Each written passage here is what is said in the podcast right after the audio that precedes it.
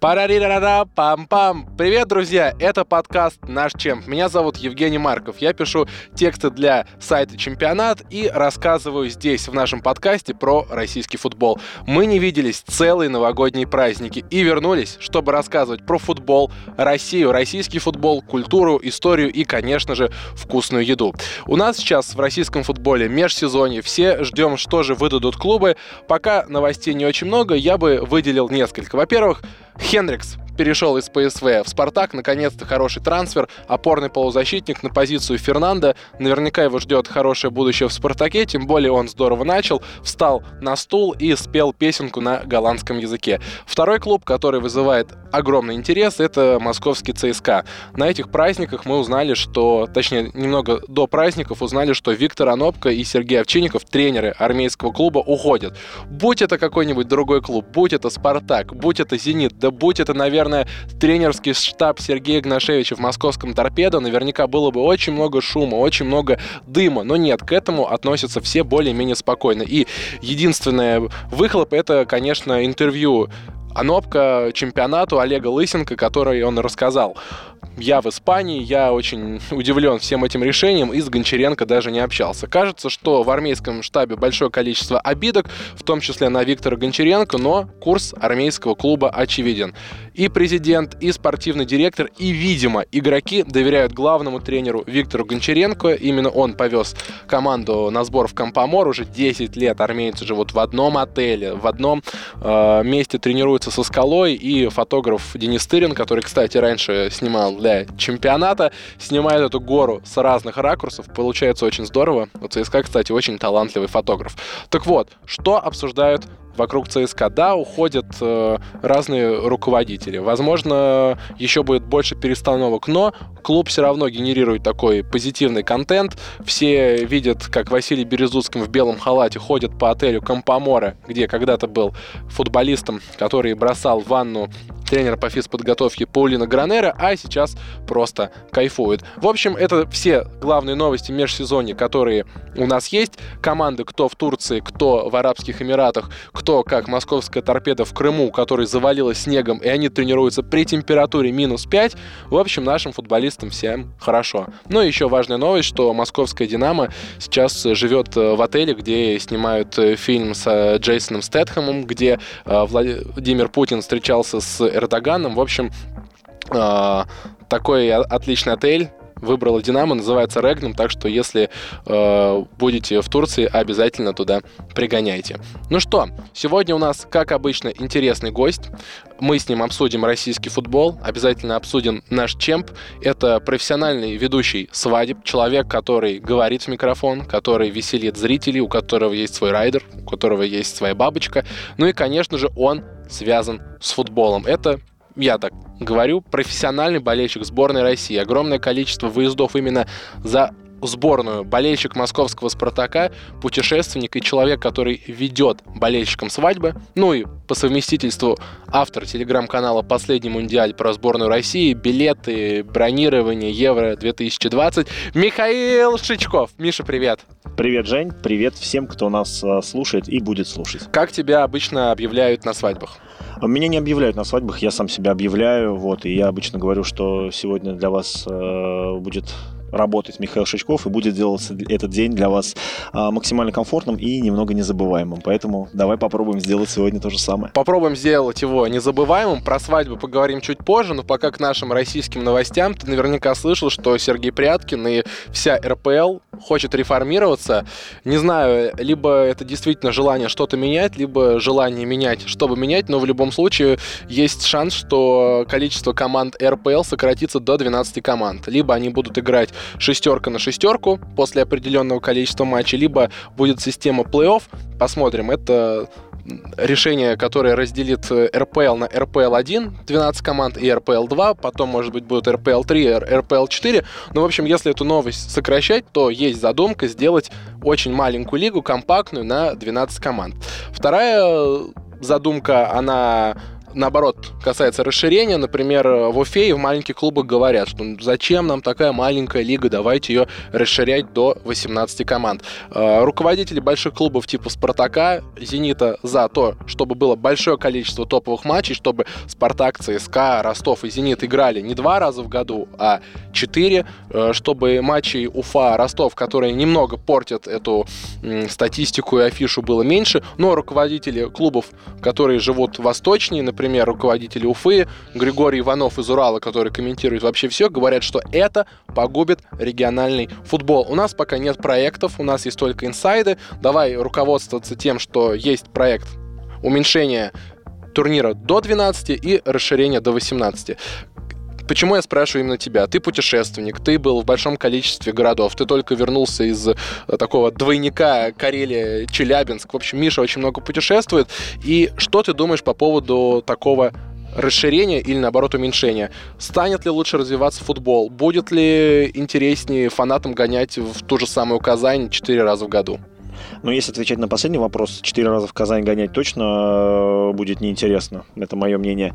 А по поводу расширения, мне кажется, вот расширять точно не надо, потому что мы сейчас-то не можем набрать полноценные команды, которые в своем родном городе с одноименным названием могут играть на своем стадионе, а это уже парадокс, когда команда путешествует, выбирает стадионы в других городах и при этом называется в честь своего города. Поэтому расширять точно не надо. По поводу сокращения я не совсем понимаю логику, почему из 16 сразу в 12, то есть как-то даже не рассматривали, условно говоря, 14, то есть это слишком какой-то радикальный шаг. Математически так, видимо, удобнее, 2 шестерки. Ну, может быть, хотя 6 плюс 8 тоже складывается в 14. А по поводу того, что должно быть очень много матчей с громкими вывесками, хорошо, супер, но где гарантия, что они будут по-прежнему иметь такой же накал? Не будет ли такого, что людям надоест 4 раза в год там, или сколько ездить в Санкт-Петербург, учитывая, что есть какие-нибудь там варианты встретиться в клубе? Не 4 раза, да, видимо, 2 выезда, 2 домашних, 2 выезда, но в любом случае таких поездок а-ля в Питер, Казань и города, которые для болельщиков уже не такие интересные, их будет гораздо больше. Меня вот что волнует. В Европе не так много лиг, где сокращено количество команд. Вот про чемпионат Украины уже давно никто не вспоминает. Да, сейчас там 14 клубов.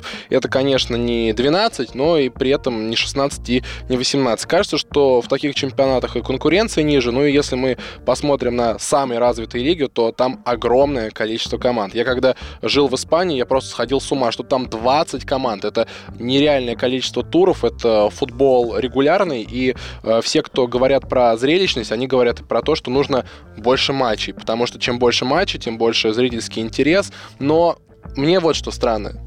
Сейчас в мире говорят о том, что футбол слишком долго длится, что 90 минут люди не выдерживают, что короткометражки сейчас смотрятся гораздо, не всегда, но в основном гораздо лучше, чем фильмы на 3 часа, что подкасты, которые 55 минут длится, слушаются лучше, чем подкасты, которые идут час 20 минут. Так, может быть, не нужно такое большое количество матчей? Может быть, театры, кино и какие-то другие футбольные активности для людей гораздо важнее. Чем больше разнообразия, тем лучше.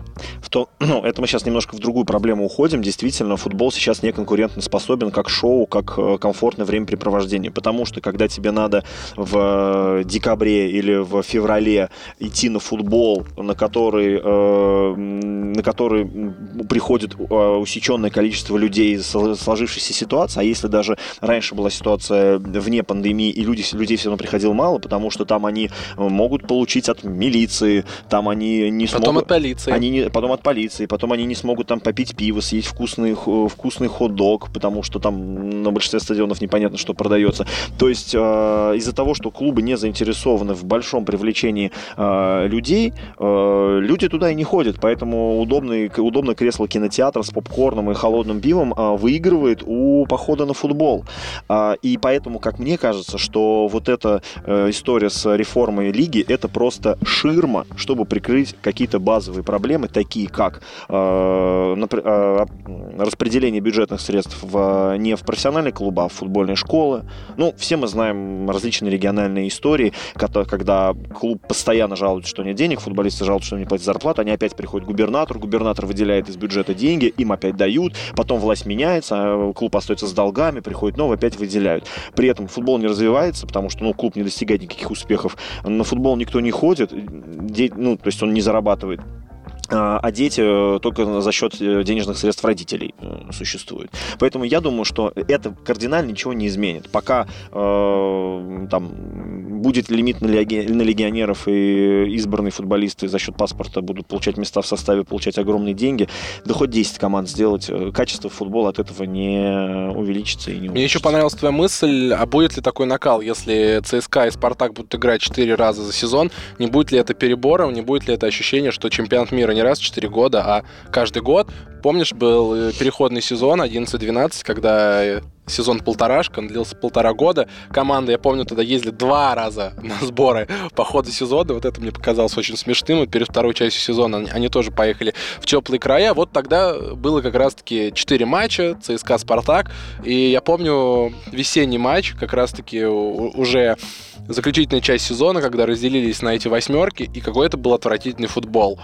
Это было не зрелищно, это было не очень интересно. Да, ЦСКА тогда выкарабкался, он обошел, и, в принципе, было интересно смотреть матч ЦСКА и «Зенит», условно, но все равно общее качество футбола, мне кажется, тогда просело. Это был интересный эксперимент, но такие эксперименты, как чемпионат Европы не в одном городе, а в большом количестве европейских городов, это интересная фишечка, но на один раз. Если фишечка приедается, то становится уже не фишечкой, а рутиной. Еще знаешь, какую мысль себя поймал? Если люди, которые не могут составить календарь дальше месяца, и потом ничего не переносить, не могут с этим справиться, с этой задачей, то, я думаю, вряд ли они смогут справиться достойно с реформированием лиги, где будет 12 команд, потом 6+6, потом какой-то плей-офф. Мне кажется, опять получится, ну, то, что не будет нравиться людям. Вот. Поэтому, я думаю, надо каких-то с простых вещей начать и их отточить, а потом уже переходить к более серьезным глобальным реформам. Давайте теперь поговорим со стороны болельщиков. Если команд будет 12, да, там рассматривается история, что РПЛ-2, в которой будут также 12 команд, они иногда будут биться с командами из РПЛ-1, но, например, болельщики ЦСКА в Волгоград больше не поедут. И это плохо. Почему плохо? Ну, вообще, я издалека зайду. Я фанат с детства Кубка России. Так как я родился и очень долго жил в Саратове, то к местному «Соколу» приезжал «Зенит», «Спартак» несколько раз, приезжали другие команды из более высших лиг. И я, будучи ребенком, видел этот 15-тысячный забитый стадион «Локомотив», куда не достать билетов, ажиотаж, выездной фанатский сектор. То есть это те впечатления, которые заставили меня полюбить футбол, ходить на футбол, следить за футболом, в общем, что переросло в дальнейшем там к вот к этому активному образу жизни в плане путешествий, футбольных путешествий. Вот. И здесь получается тот же самый эффект. Сейчас вот кубок убили, что небольшие клубы там редко приезжают к командам из низших лиг. А здесь будет то же самое, что классный, крутой выезд в Волгоград, либо в какой-то либо в другой, ну, в Самару, например, да, которая многими любима. Хотя сейчас «Крылья» и не играют в РПЛ. Вот. Получается, что команды не приедут, болельщики не приедут, они не покажут себя, не посмотрят на других, не будет вот этого какого-то обмена, там, я не знаю, там, развития внутреннего туризма элементарно. Я вообще не понимаю, почему до сих пор нет каких-то специальных акций у авиаперевозчиков для футбольных фанатов, потому что иногда удивляешься, как только на чемпионат мира, да. А когда «Спартак» летит в Сочи, почему-то нет. Хотя весь борт летит понятно куда. Вот, поэтому это плохо, мне это не нравится, и получается, что любой московский клуб, который будет в первой шестерке, он будет практически вообще не выезжать за пределы. Кстати, для футболистов это комфортно, не нужно летать на самолетах, ты едешь в Химки, потом в Петербург. Кстати, футболисты почему-то не ездят на скоростных поездах, они летают, ну, неважно. У них контракты, видимо, у клубов контракты с авиаперевозчиками. И поэтому действительно все превратится в чемпионат Москвы плюс там Питер и Краснодар, может быть, с Ростовом. И все. И как бы весь остальная страна будет жить без большого футбола. Ну, это грустно. Возможно, это будет, возможно, не будет. Но мне кажется, что РПЛ лига российская постоянно что-то предлагает, говорит, а мы сделаем то, а мы сделаем это, но все равно, вот реально, кроме того сезона полторашки, никаких глобальных изменений в регламенте или в чем-то еще мы не видели. Мы видели, как карантинный сезон проводился, который Карпин назвал чемпионатом водокачки по тому, какой там был регламент и по тому, какие там были требования.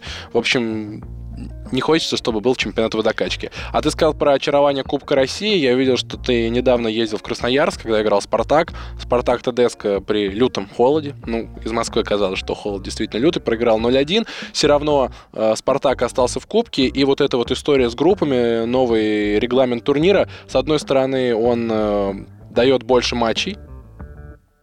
С другой стороны, эти матчи не имеют никакой турнирной ценности. Ты, как любитель такого турнира, как Кубок России, наверное, в России немного таких ценителей, что скажешь? Я считаю, что есть классическая схема. Один матч, ну, соответственно, один матч в стадии. Желательно, чем раньше начнут играть большие клубы, тем лучше, ну, в этой стадии. Не так, чтобы мы дожидаемся, пока 16 клубов из ФНЛ выйдут и будут играть с РПЛ. Нет, я считаю, что они должны приезжать раньше. Это, соответственно, опять же, приток туристов, приток информационное поле в регионе расширяется, все ждут, все там отрабатывают, условно говоря, большие мероприятия, да, даже если у них там плохой стадион, сделайте, подготовьтесь, к вам едут гости, как и принято везде быть гостеприимными.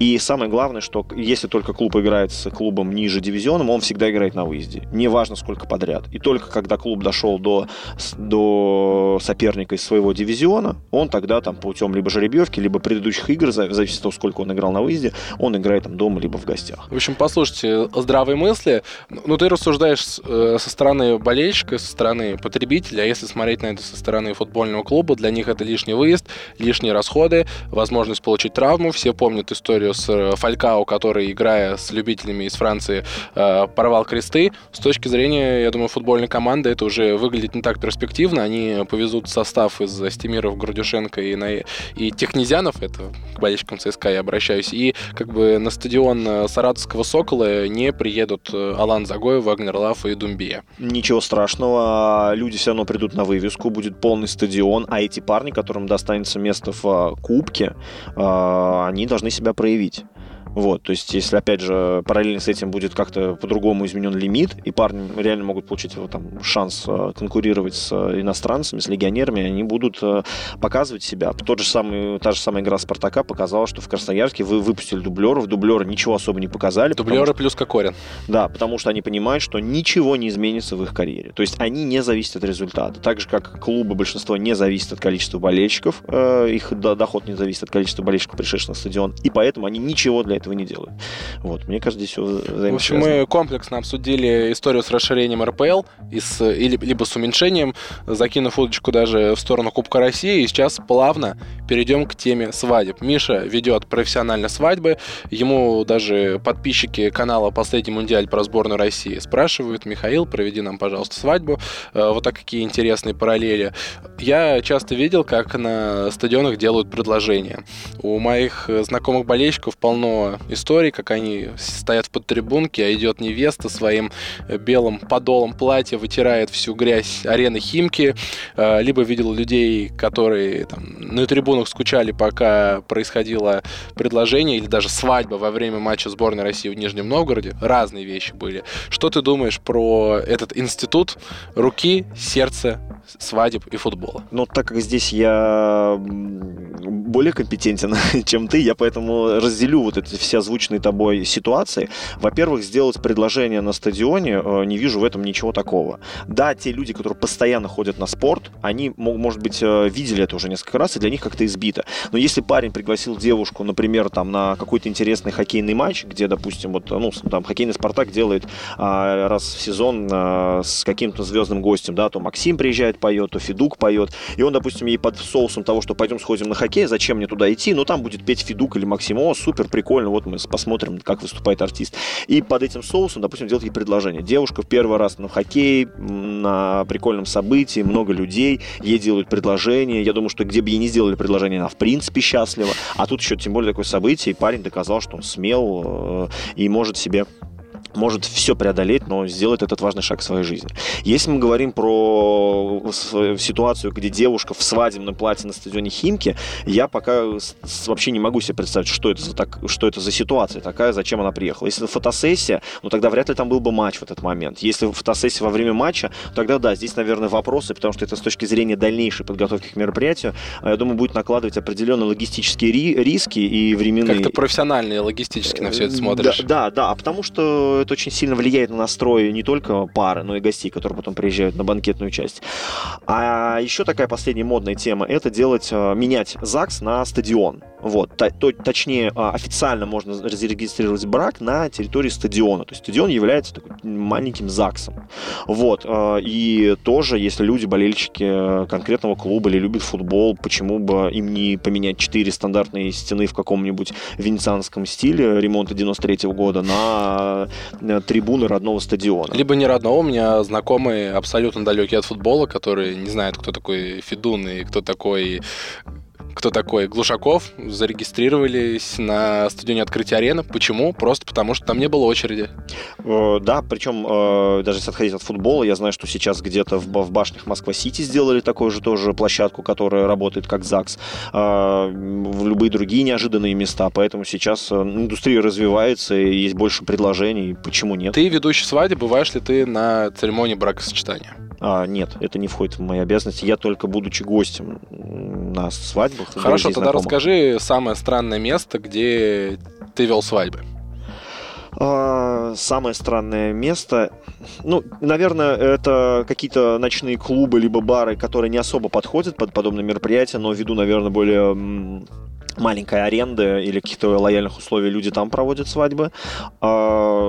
Обычно, когда мне задают этот вопрос, я всегда говорю, что моя специализация, пока я так позиционируюсь на рынке, что я ведущий с европейским опытом. То есть я с 2013 года веду свадьбы в Европе. Сейчас, конечно, в последнее время это не особо актуально, но вот до пандемии, то есть там по несколько раз в году, а последний раз вообще было 11 раз, я выезжал в Европу, и там для русскоязычных людей, и даже иногда был не для русскоязычных, вел мероприятия. И поэтому для меня вот самые необычные места, это, допустим, там остров Санторини, это какой-нибудь ресторан на берегу Волтавы в Праге, это... там неожиданно снятый дом под Барселоной компании из Минска на 12 человек, которые, наверное, сняли там на неделю, и я туда прилетел, повеселился с ними и улетел. Вот, то есть для меня вот это всегда неожиданно, необычные места. Но людям скорее хочется услышать о том, как свадьба была рядом с какими-нибудь поминками, когда такие персонажи непонятные были, или наоборот, не знаю, в крафтовом пивнике кто-то делал свадьбу, но не снимал его целиком. Я могу сказать так. Мне, наверное, повезло по жизни, что я вот смог сразу выпрыгнуть в какой-то хороший ценовой сегмент. А, как правило, чем выше цена, тем... с людьми даже проще. То есть человек, который платит мало, он хочет очень много, но при этом экономит на всем. Поэтому каких-то вот сразу трэшевые ситуации я или места вспомнить не могу. Более того, мне часто задают вопрос: а драка будет, а как часто драки и так далее. За более чем 12 лет работы я вообще ни одной драки на свадьбе не видел. Я видел, как один раз парень, у него что-то с организмом случилось, переклинило, всек справа и в бороду очень огромному человеку и сразу убежал в лес, и потом его искали. И однажды я видел, как парень зашел в окровавленной рубашке, это было в Одинцово, но у них была какая-то драка за пределами вообще всего большого вот этого ресторанного комплекса. То есть я просто по факту знал, что где-то была драка. На футбольный подкаст Одинцово — это родина футболиста «Зенита» Алексея Сутормина. Мы снова возвращаемся к футболу. Расскажи, как вести свадьбы болельщикам, футбольным, хоккейным, как это у тебя было? Мне легко это дается, это очень просто, потому что у меня большая тема для разговоров, шуток и общения. Причем я вел как и болельщикам «Спартака», «ЦСКА», «Локомотива» и «Торпедо». Вот это прям тех, кого я точно помню. И очень круто, когда ты ведешь болельщикам «Торпедо», и кто-то что-то начинает там, допустим, кричать «Горько», а «Молодожен» этого не хотели. Я говорю: ребят, «Молодожены» не очень этого хотели, но вот здесь озаряйте про ключ на 32, будет лучше. Вот. И все начинают смеяться, кто в теме, там, понятно, взрослые, может быть, девушки такие, не понимают, в чем смех, потом ему там уже кто-то объяснил, но парни чувствуют, что я в теме. Или, например, я вел однажды болельщику ЦСКА, причем, что он болельщик ЦСКА, я узнал только после того, как он задаток перевел, потому что он в WhatsApp отписался, я открываю аватарку, а он в розе сидит на трибуне рядом с девушкой, там, будучи женой, она тоже в розе, вот, я говорю: ага, понял, мы посмеялись над этой темой. У него были болельщики «Динамо» в гостях, и вот эти болельщики «Динамо», они, ну, они просто периодически, как большинство представителей молодого поколения, пытаются с ведущим как-то там вступить в спор, как-то тоже пошутить, подколоть и так далее, вот. Ну, и парни что-то по поводу тайминга сказали, типа там что-то не вовремя, что-то я сделал. Я говорю, да, не вовремя, так же, как открытие вашего стадиона. Вот, все, там в лёжку просто весь зал был, потому что это вот прям был тот момент, когда они должны уже были принимать «Спартак», но матч был в Химках. Вот это вот в этот период было. Вот, это было очень смешно, это все оценили, подошли парни, там, респект выдали. Ну, что еще? Если ты знаешь, что есть болельщики в зале, понятно, что какого клуба это ни было, ты на пятый час свадьбы ставишь потихонечку Максим в середине танцевального блока, и все, и свадьба превращается не совсем в свадьбу. Ну, или я люблю такие пасхалочки оставлять, допустим, у меня есть привезенный из Белграда герб Делии, вот, и я в лацкан пиджака его вставляю, когда веду болельщиков Спартака. То есть вставлять ромб, это как бы в лоб, это, ну, такой буду думать, что ты типа подлизываешься и так далее. А я ставлю Дели, и те, кто это выцепляет, понимают, те, кто выцепляет, что это фанатская группировка ЦРВН. Да, считывают и подходят такие, прям показывают, говорят, вот за это прям респект, класс, спасибо. Это, ну, это видно, что это людей подкупает. А бывают специфические заказы, типа, нам, пожалуйста, красно-зеленые фаеры, нам, пожалуйста, футболки с Массимо Каррерой. Это не входит в мою компетенцию, это обычно организатор либо координатор этим. Это к ним может быть такой запрос. Меня ни разу такого... Единственное, что могут попросить, типа, давайте сделаем что-то, вот мы любим футбол, что-нибудь о футболе. И я, допустим, говорю, а у вас будет книга пожеланий? Вот я, многим нравится, я не совсем понимаю смысл вообще, зачем это. Ну, потому что я вижу, во что это превращается в течение свадьбы. Это такая книга, красиво куплена в каком-нибудь стандартном магазине с... констоварами? Констоварами, да. Люди там пишут якобы пожелания. И вот я одной паре предложу, говорю, давайте просто купим мяч без логотипов, без всего. А так как у вас гостей мало, в каждом вот в этом пятиугольнике или там шестиугольнике мяча каждая распишется, оставит свое напоминание, и вы поставите там, где у вас там кубки, медали дома стоят. Люди в восторге, побежали там в ближайший спортивный магазин, купили мяч, мы пустили его по кругу в течение вечера, все расписались, и он так издалека выглядел, как будто это матч. Ну, соответственно, ну, как будто это с какого-то мероприятия, вау-вау-вау, а это действительно с вау-вау мероприятия. Ты с их свадьбы стоит дома, и там все гости, кто были близкие, расписались. Как ты готовишься к свадьбе? Вот, допустим, тебе звонил человек, здравствуйте, у нас там свадьба там, через год же, да? Ну, стандартно 9 месяцев, почему это в хорошие годы это 9 месяцев. Понятно, что в период пандемии срок подготовки сократился до месяца, потому что люди видят, что, ага, вроде рестораны работают, вроде Собянин ничего не запрещает. Алло, свободны, поехали. Обычно стандартно... Ну, окей, 9 месяцев, они звонят, и как выглядит ваше собеседование, что ты должен знать, должен ли ты знать, за кого болеет муж, и какие цветы нравятся, точнее, не муж, а будущий муж, и какие цветы нравятся невесте, что это за собеседование, и как это вообще готовится. И ты, как актер, профессионально учишь какие-то слова, либо у тебя просто в голове набор фактов, и ты их выпаливаешь как хочешь. Первое — это собеседование в формате встреч, звонков, скайпов, зумов. Мы просто общаемся с ребятами, вообще понимаем, что они хотят от мероприятия, на что они готовы ради мероприятия, как они вообще дошли до этого момента, и что их привело ко мне. А второй момент — это прям анкетирование, в прямом смысле этого слова, 2 анкеты про гостей и про них. То есть я вот как раз-таки могу проанализировать там весь этот полувозрастной состав, национально-религиозный, кто за кого болеет, кто откуда приезжает. А у тебя своя стандартная анкета? Да, это моя анкета. Ну, какие там вопросы самые неожиданные? Ну, селедка под шубой или мимоза? Нет, вопросы альтернативные, это они не очень мне нравятся, потому что тут либо да, либо нет. То есть если я буду на основе этого делать какую-то викторину, то гость легко, ну, если он сказал мимоза, то второй уже, и это неправильный ответ, то второй вариант уже правильный. Поэтому вопрос должен быть открытый. Ну, например, там, в какую страну мечтают отправиться молодожены. А бывало, что тебя удивляло? Думаешь, что за дичь написано в этой анкете? Слушай, да, но я не могу рассказать, потому что, ну, это личное, то есть там... Смотри, то есть меня могут люди предупредить о том, что они в плохих отношениях с каким-то родственником. Вот, они могут предупредить, что они вообще бы не хотели видеть этого человека, но их позвали гость. То есть мне люди раскрывают такие вещи, которые нельзя озвучивать в микрофон. Короче, про дядю Игоря пишут. И это очень... Ну, например, да, про любого дядю Игоря. Поэтому я даже пример не могу привести, потому что это будет с какой-то конкретной... Ладно, скажем, что это дядя Игорь. Да, ну, вот. Нет, если Просто сейчас то, что я примеры буду приводить, ну, понятно, условные люди, которые меня послушают, они могут послушать, потому что они продолжают за мной сидеть в соцсетях, они могут там ради интереса послушать. Ну еще интересно, что они там рассказывают про нежелательных гостей. Я им обещаю всегда, что после того, как я закончу вашу свадьбу и уеду с нее, я все забуду. Ну, то, что надо забыть. Да ладно, расскажу пример, который можно рассказать. Например, я всегда рассказываю, что мои пары делятся на тех, кто познакомились в Тиндере, и те, кто стесняется, что познакомились в Тиндере. И каждая вторая пара смеяться начинает, потому что говорит: а как вы угадали? Я говорю, ну просто сейчас такие реалии. 21 век на дворе, людям реально, и моя целевая аудитория, она вот примерно такая, люди работающие, зарабатывающие, уже довольно-таки такие взрослые, там даже ближе к 30, и они, ну где им еще познакомиться? Ну мы действительно познакомились в Тиндере. Вот, и я всегда говорю, надо ли об этом говорить или нет, будем мы говорить или нет. Они говорят, нет, мы родителям сказали, что мы там познакомились там на дискотеке. И то есть реально кто-то это стесняется, говорит, да, мы познакомились в интернете, ничего страшного. И у меня был случай, когда пара наоборот сказала, что они познакомились в интернете родителям, потому что она из одного города, он из другого. Познакомились они в бассейне, у бассейна где-то в Турции вообще. Вот. Познакомились, и все дошло до свадьбы. Ну, и как бы, ну, не вариант рассказывать родителям, что вот я там познакомился у бассейна в Турции с парнем. Да, они просто сказали, что мы познакомились в интернете, и вот сейчас на свадьбе встречаемся. Кайф. Я это знал, а они... Ну, хорошо, пранкетировал, ты их узнал... Чем они дышат? Чего дальше? Дальше мы начинаем готовиться, я начинаю предлагать им программу, то есть это в формате меню, вот я говорю, вариант первый, там, да, как мы будем предоставлять слово гостям, к примеру. Все ли должны поздравить? То конкретные люди, может быть, никто поздравлять не будет, вы не хотите слушать их поздравления. Они выбирают, нам нравится пункт Б, окей, идем дальше, шаг второй. В шаге втором тоже есть 1, 2, 3, А, Б, С подразделы. Они выбирают там, вариант С.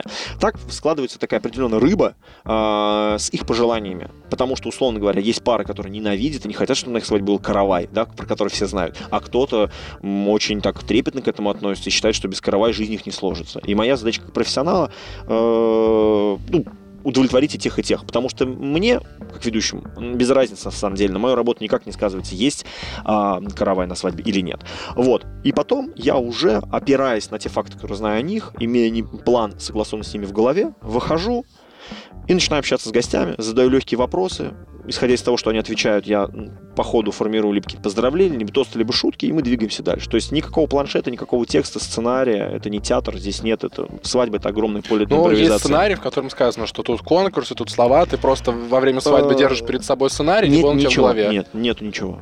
Нет, ничего не держу. Я беру планшет 2 раза за свадьбу. Ну, грубо говоря, 2 раза. Первое, это когда я предоставляю слово гостям, чтобы просто не заучивать, как кого зовут, фамилия, имя, отчество, потому что можно ошибиться, сложные фамилии бывают там, необычные. И ты читаешь человека, представляешь его, чтобы точно знать. Ну, то, что ты говоришь, звучит все очень ровненько. Бывало ли, что фамилию не так прочитал? Или да, конечно, бывало. Отшучиваешься. Ну, какие конфузы вообще могут быть?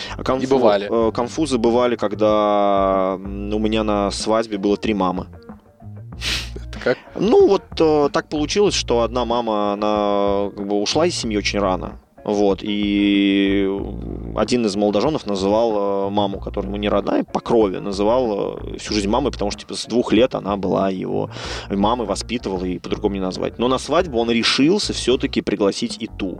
И когда мы обсуждали, вот такая есть тема, как семейный очаг, я объяснял, что там участвуют только мамы, я сказал, вам придется, наверное, тогда 3 купить свечи, а не 2, как обычно. А сказали, не будет 2, потому что как бы вот та мама просто гость, ну типа по крови мама. Мне каждый раз меня ломает вот эту историю вспоминать, то, что я не понимаю, как может 3 мамы быть, но вот это так было. А 3-я кто тогда? А 3-я мама другой стороны, просто мама. Всего одного человека 3 мамы. Нет. Да. И в итоге, когда я пригласил на семейный очаг мам, вышли те мамы, кого он называет мамой, взяли свечи, то вот та мама, которая по крови, да будем так ее называть, она тоже встала и пошла, естественно, а я об этом предупреждал. Но люди не всегда слушаются ведущего, думают, что... Ну окей, это такой конфуз, не от тебя зависящий. Не от меня зависящий. А от тебя зависящий. А от меня зависящий конфуз. Ну, бывало, конечно, и имена путал, там, и один раз случайно, у меня 2 подряд свадьбы было, я перепутал список гостей и начал родителей представлять и другие имена назвал, но так совпало, что у папы такое же имя было, а у мамы другое. Но я представил, они все поняли, встали, потому что я сказал, что это родители жениха. А потом кто-то мне помехнул, говорит, что-то у тебя там не так. Я открываю, не тот планшет, просто они лежали на столе рядом. Я подготовился сразу к 2 свадьбам, и просто со стола там или из сумки взял не тот. А подготовка к свадьбе, это как комментатор готовится к футбольному матчу, изучает составы, да. Интересные факты. Да, так абсолютно. Вот вообще крутая аналогия, так и есть. Да, то есть ты знаешь, что вот этот человек, допустим, он там подполковник в отставке. Вот. И ну ты общаешься с человеком, подошел к нему, как вас зовут, Владимир, супер, Владимир, как чем занимаетесь? Да, я там на заслуженном отдыхе, я говорю, ну, наверное, видимо, попали под реформу. Ну, вот когда реформа была, полиция, милиция, он такой: откуда вы знаете? Я говорю, да, у вас след от погон на рубашке. И он на автомате просто поворачивает в сторону плеча взор свой. Ну, естественно, там никаких следов нет. Он такой, ну, как бы все тоже посмеялись. Или, ну, и как бы... И дальше а у тебя, как, знаешь, как у следователя анкета, фотография слева не наверху? Не всегда фотография. Знакомишься уже в лицо с человеком в начале, там, welcome, когда идет на свадьбе, либо в начале, когда с ними задаешь им вопрос, они отвечают, представляются. Фотографии не всегда, не обязательно. Ты наверняка видел большое количество фильмов про свадьбы, я имею в виду и какие-то американские картины, естественно, фильмы «Горько». Как тебе они, как тебе ведущие на этих свадьбах? И вообще, такие свадьбы, это реально? Ну, во-первых, фильм «Горько», ну, это реально гениально крутой, одна из лучших комедий последних лет российских, которая качественно сделана. А фильм «Горько» собрал просто все самые вот такие вот моменты, которые, наверное, на одной свадьбе повторить очень тяжело, по крайней мере, у меня таких не было. Но вот такие вот вещи, которые там случаются, легко можно встретить на практически каждой второй свадьбе. Какой-то вот один кадр, если оттуда взять, там человек, который требует какую-то свою мелодию, девушка, которая там пришла покорять танцпол, там какие-то подружки-невесты, которые ведут себя не совсем адекватно. Это все встречается. Плюс вот подобного рода ведущие, которые были там, естественно, открываете там любые порталы, сайты, Авито, Профи.ру, это все можно встретить, найти, это действительно есть. До сих пор пары, которые приходят ко мне и говорят, мы очень не хотим, чтобы у нас были там карандаш, бутылка, лопание шариков и так далее. Я спрашиваю, ребят, откуда вы это знаете? Вам там, ну, там, не знаю, 25 лет, 24 года, вы когда это все увидели? Вот мы были 2 года назад на свадьбе, и там это все было. То есть это до сих пор есть, это существует, это оплачивается, это заказывается. Вот, поэтому отрицать это тяжело. Что касательно американских свадеб, у нас сейчас к этому все постепенно приходит, все эти шатры, выездные церемонии, но там как такового нет ведущих на свадьбе. Там есть распорядитель, который там их зарегистрировал, это как местный там отец из ближайшего церковного прихода. И дальше это просто группа на сцене, и люди общаются. Но мы не скоро к этому придем, я уверен, потому что наши люди любят, чтобы их развлекали. То есть они пришли, они заплатили, кто-то напрямую, кто-то через подарок. Ну, давай, развлекай. В этом плане мы еще пока слишком закрепощены. Ну, может быть, это хорошо для твоей профессии? Абсолютно, абсолютно. Это, да, лучше этого только развод, потому что один развод — это 2 новых клиента. Вот. Да, я знаю, это жестко, но я всегда говорю, всем нравится эта шутка. А по поводу сравнения нашей культуры с какими-то другими, конечно, те национальности, которые также проживают на территории нашей страны, которые также празднуют свадьбы, с ними иногда бывает попроще.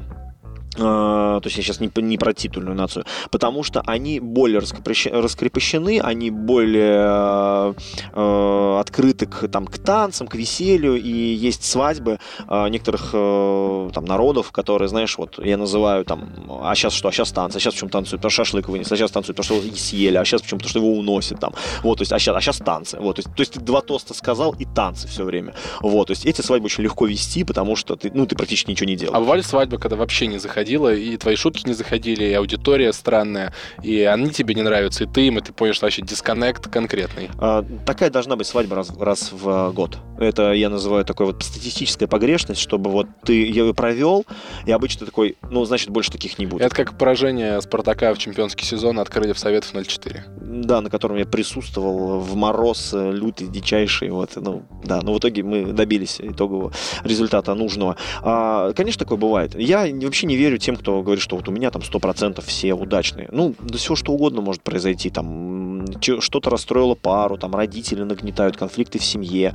Вот. Ну, то есть у меня были, когда люди там убегали со свадеб. Там, ну, то есть у них ссоры в семье, там до слез кто-то убегал, например, там, ну, с концами. Однажды было, что папа убежал, потому что он запрещал невесте снимать поздравительный ролик в таком интимном стиле для жениха. Она в итоге его сняла и показала прямо на свадьбе. Вот, а он об этом знал, и он просто встает и убегает. А у нас прям конец свадьбы, скоро уже завершать, и мы в ближайшем парке его искали там все их свадьбы, потому что он просто убежал и спрятался. Ну, папа такой очень впечатлительный был, такой вот он. Нашли? Нашли, да, чуть ли не в слезах. Вот. А бывало, что жених и невеста ссорились прямо во время свадьбы и расходились? Нет, у меня не было. А вот такого не было. Ты про разводы пошутил? Процент пар, которым ты вел свадьбы, сколько из них развелось? Я не считал, но самое интересное, что тех, кого я точно знаю, кто развелся, я до сих пор дружу с женихами. Вот. С одним мы даже ездили на выезд в Вильяреал. Это был его первый европейский выезд. Он мне до сих пор благодарен. А вся, еще несколько пар, которые я знаю, кто развелся, мы там вели в дуэте с коллегой. Ну, большие свадьбы дуэтом. И я всегда говорю, что это не за меня, а из-за него. Вот. И привожу статистику. Вот. Не веду, не знаю. Понятно. Ну, в общем, с тобой социологию сейчас мы не сделаем, что ну, после карантина столько развелось. Единственное, я знаю случай, когда у нас еще... Я работал в Саратове, был большой офис, у нас большой был штат ведущих, пришла девушка, обратилась к офис-менеджеру и сказала, а можно кого-нибудь любого ведущего, кроме вот Шичкова? Она говорит, а, простите, а почему не он? Ну, он просто мою первую свадьбу вел. Вот. Ну, то есть не хотел повторяться. Вот. Понятно. Я в начале выпуска сказал, что ты профессионально болеешь за сборную России, что мало таких людей, которым... Сборная ближе, дороже, чем клуб. Это правда, что твоя история именно такая? Ну, я бы не сказал, что ближе, дороже, чем клуб. Просто, на самом деле, клубные матчи вызывают иногда даже больше эмоций. Но если брать самые пиковые, то, наверное, если раньше это там Спартак-Севилья был 5-1, да, потому что это присутствовал, там, и все это так вот было на твоих глазах, это все так было хорошо, то, наверное, потом там Россия-Испания все это переплюнула. Но вот матчи, которые клубный дал, он все-таки, наверное, больше эмоций вызывает всегда. Объясню, почему. Исторически просто сборная нас приучила, чтобы ничего от нее не ждать. И поэтому ты любое вау воспринимаешь в троекратном размере, что ничего себе. Вот. Поэтому там, условно говоря, первый выезд во время отбора к Евро там, в Бельгию, там, да, проигрыш. Вот. Ну, там вообще все так на расслабоне. Ну, проиграли, в Казахстан полетим, там, ну, там, может, что и возьмем. Вот. А там, как бы уже, когда выиграли Казахстана, ну, Казахстана мы должны выиграть.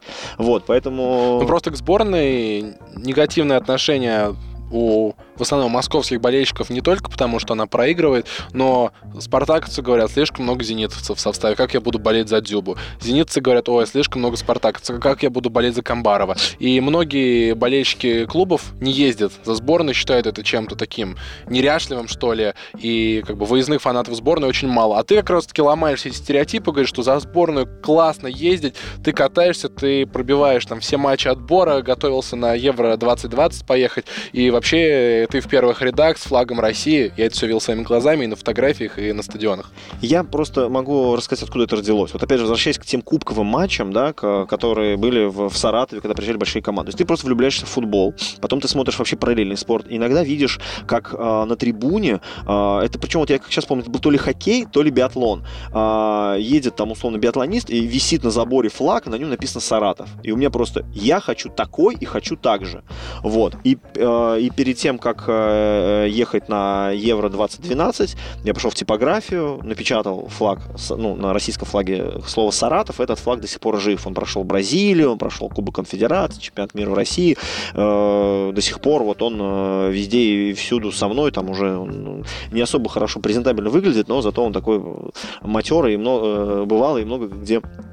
его можно было наблюдать. И это было изначально, и поэтому я там смотрел этот проигрыш, то есть ничью с Украиной, я смотрел победу над Францией, то есть я был ребенком, смотрел, проникался этими, поэтому для меня вот это все и есть сборная России, то, что сейчас, кто ей руководит, или какие там есть игроки, это все временно, они все уйдут, а сборная России, она останется. Вот, поэтому для меня это может быть одно из немногих таких олицетворений Родины, а не государство, за которое я могу поддержать, поболеть, круто провести время, путешествовать, посмотреть страны.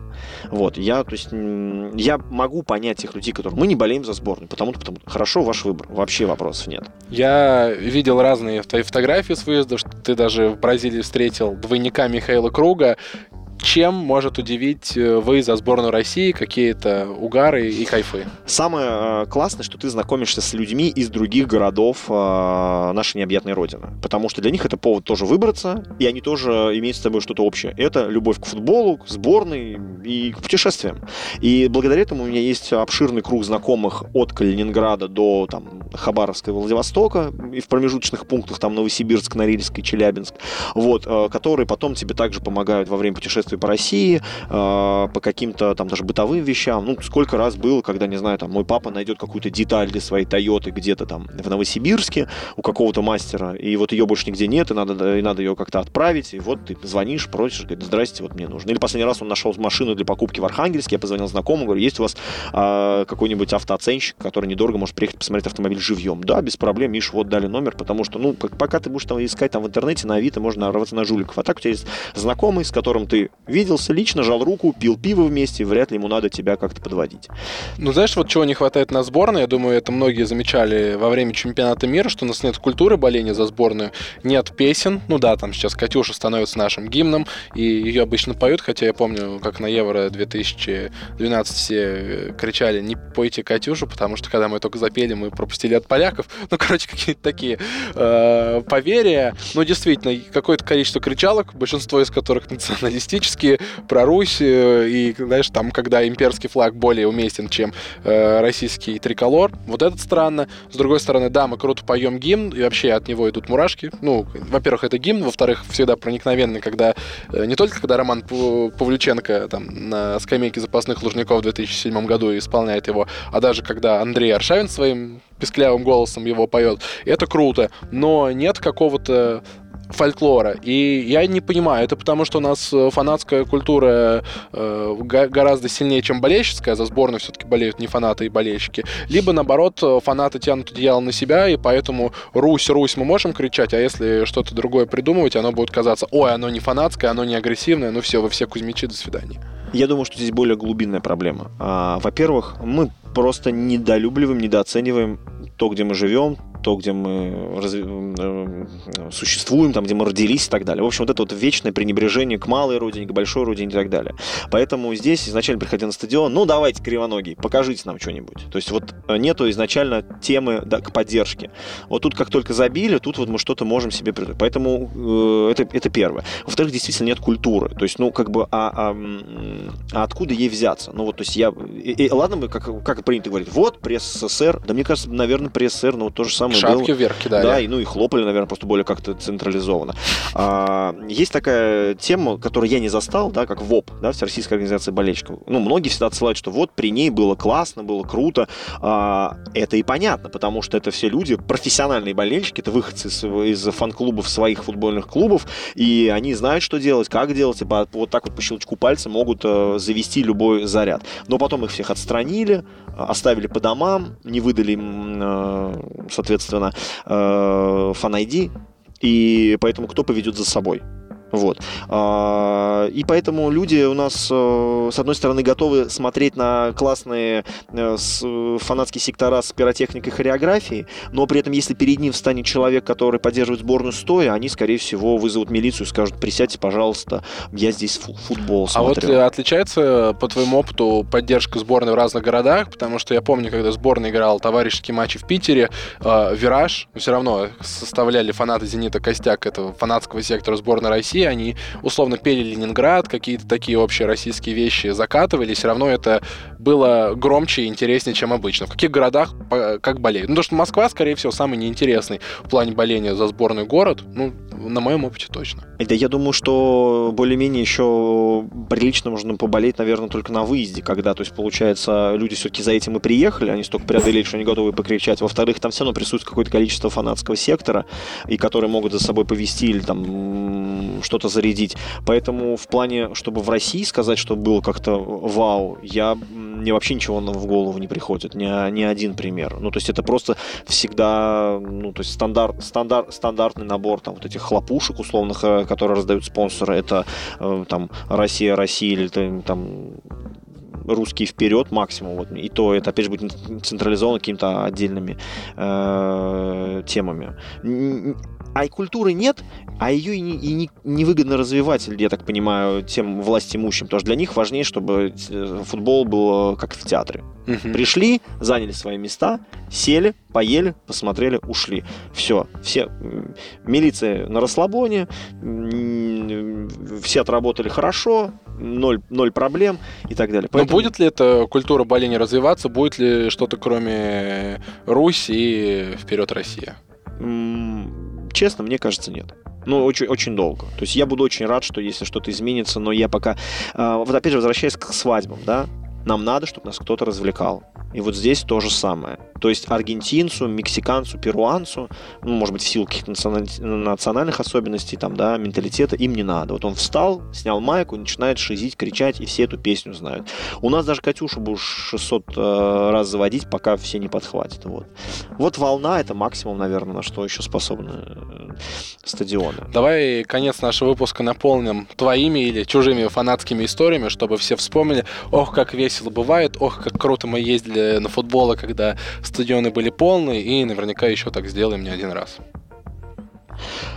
Ух, ну, наверное, первое, что хочется отметить, это крутые, прикольные встречи и матчи с болельщиками других стран, которые мы периодически стараемся организовывать перед матчами, да, непосредственно. То есть там новые зеландцы на Кубке Конфедерации, там египтяне в Питере, перед матчем в Питере. Но больше всего вспоминается, конечно, матч с испанцами на Красной площади, где перед самым важным матчем за последние много-много лет мы играли и победили, кстати, 2-0. Я все это дело комментировал, вел этот матч. Ну, в перерывах, до, после, там, награждения. Было огромное количество тоже зрителей. То есть это была атмосфера. Ты на фоне кремлевских стен играешь в футбол. Дружба, мир, жвачка. Все фотографируются. Это было очень круто. Это вот в плане такого вот... позитивного и то, что можно рассказать. Вот. А в плане веселья, ну, еще могу отметить, что у нас есть такая традиция с ребятами, с которыми мы чаще всего ездим на сборную, это искать в городе баяниста, чтобы было веселее.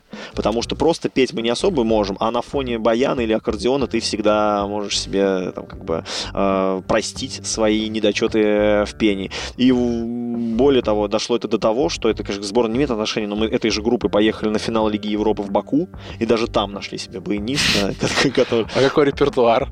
Да, в принципе, ну, чаще всего, опять же, там Катюши, частушки, на горе стоит казак, какие-то там всякие даже какие-то попсовые вещи, которые...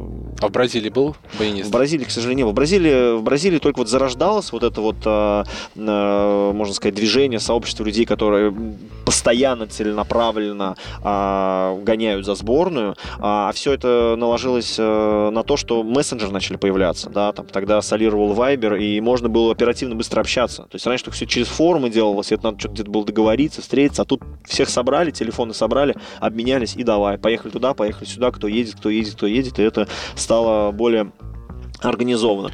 Поэтому, к сожалению, в Бразилии... Но в Бразилии просто были проходы, потому что уже благодаря интернету мы собрались в одном месте, все там выпили холодного пива на жаре и пошли к стадиону там с флагами. Там, опять же, ты идешь и изучаешь географию страны, откуда только флагов не было. Вот это, кстати, вещь, которая мне, допустим, очень нравится. Я, наверное, только вот у англичан такое есть. Очень часто встречаешь на классическом флаге Великобритании, либо на английском красно-белом отсылку к своему городу, либо клубу. Вот, мне очень нравится, когда триколоры... Я помню, как у нас друзья из Нягани пытались развернуть свой какой-то огромный, там, чуть ли не 8 на 12 флаг, который везли в отдельном рюкзаке на матче в Рио против Бельгии. Да, там они полтрибуны просто закрыли, там люди возмущались, они потом быстро его подняли. Вот, но кстати, я сегодня уже второй раз спрашиваю, кто родился в Нягане? Великая российская спортсменка. Мария Шарапова. Правильно. Ну, и также биатлонистка Домрачева там родилась. Из Нягани команды КВН «Кефир». Вот, и милейшая, крутейшая семья Корольчуков, наши друзья, с которыми мы познакомились в Бразилии, точнее в Аргентине во время поездки на чемпионат мира. Большой им привет. В общем, много мы узнали про город Нягань, да. И объединение болельщиков сборной, куда входит Миша, и с которыми он заказывает баяниста, называется «Нулевка».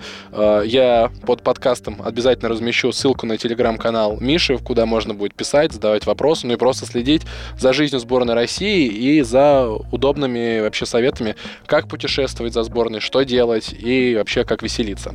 Друзья, это был подкаст «Наш Чемп» от сайта «Чемпионат», где вы можете читать тексты и про российский футбол, и не про российский, про европейский, про самый-самый разный, но про российский футбол мы говорим здесь. И сделали сегодня это вместе с болельщиком сборной России, Спартака, а также ведущим свадеб, который нам рассказал, что иногда отцы невест убегают с самой важной церемонии в их жизни, Михаилом Шичковым. Миша, большое тебе спасибо, что пришел. Спасибо за приглашение, всем здоровья, и надеюсь, мы скоро все вернемся на стадионы, где не будет ни одного свободного места, и там можно будет находиться без какой-либо маски. И это будут полноценные большие стадионы российской премьер-лиги.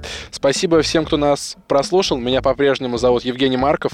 Через несколько дней я отправляюсь в Арабские Эмираты, в Дубай, на сбор «Зенита», «Спартака», «Урала», а также «Краснодара». В следующем подкасте расскажу о том, как наши клубы живут в таком прекрасном, теплом и, как они говорят, райском месте. Расскажу про дубайское метро и, самое главное, о том, как им там весело живется и как они скучают по России. Это был подкаст «Наш Чем». Слушайте нас, читайте «Чемпионат» и будьте здоровы. Процитирую нашего гостя. Всем пока.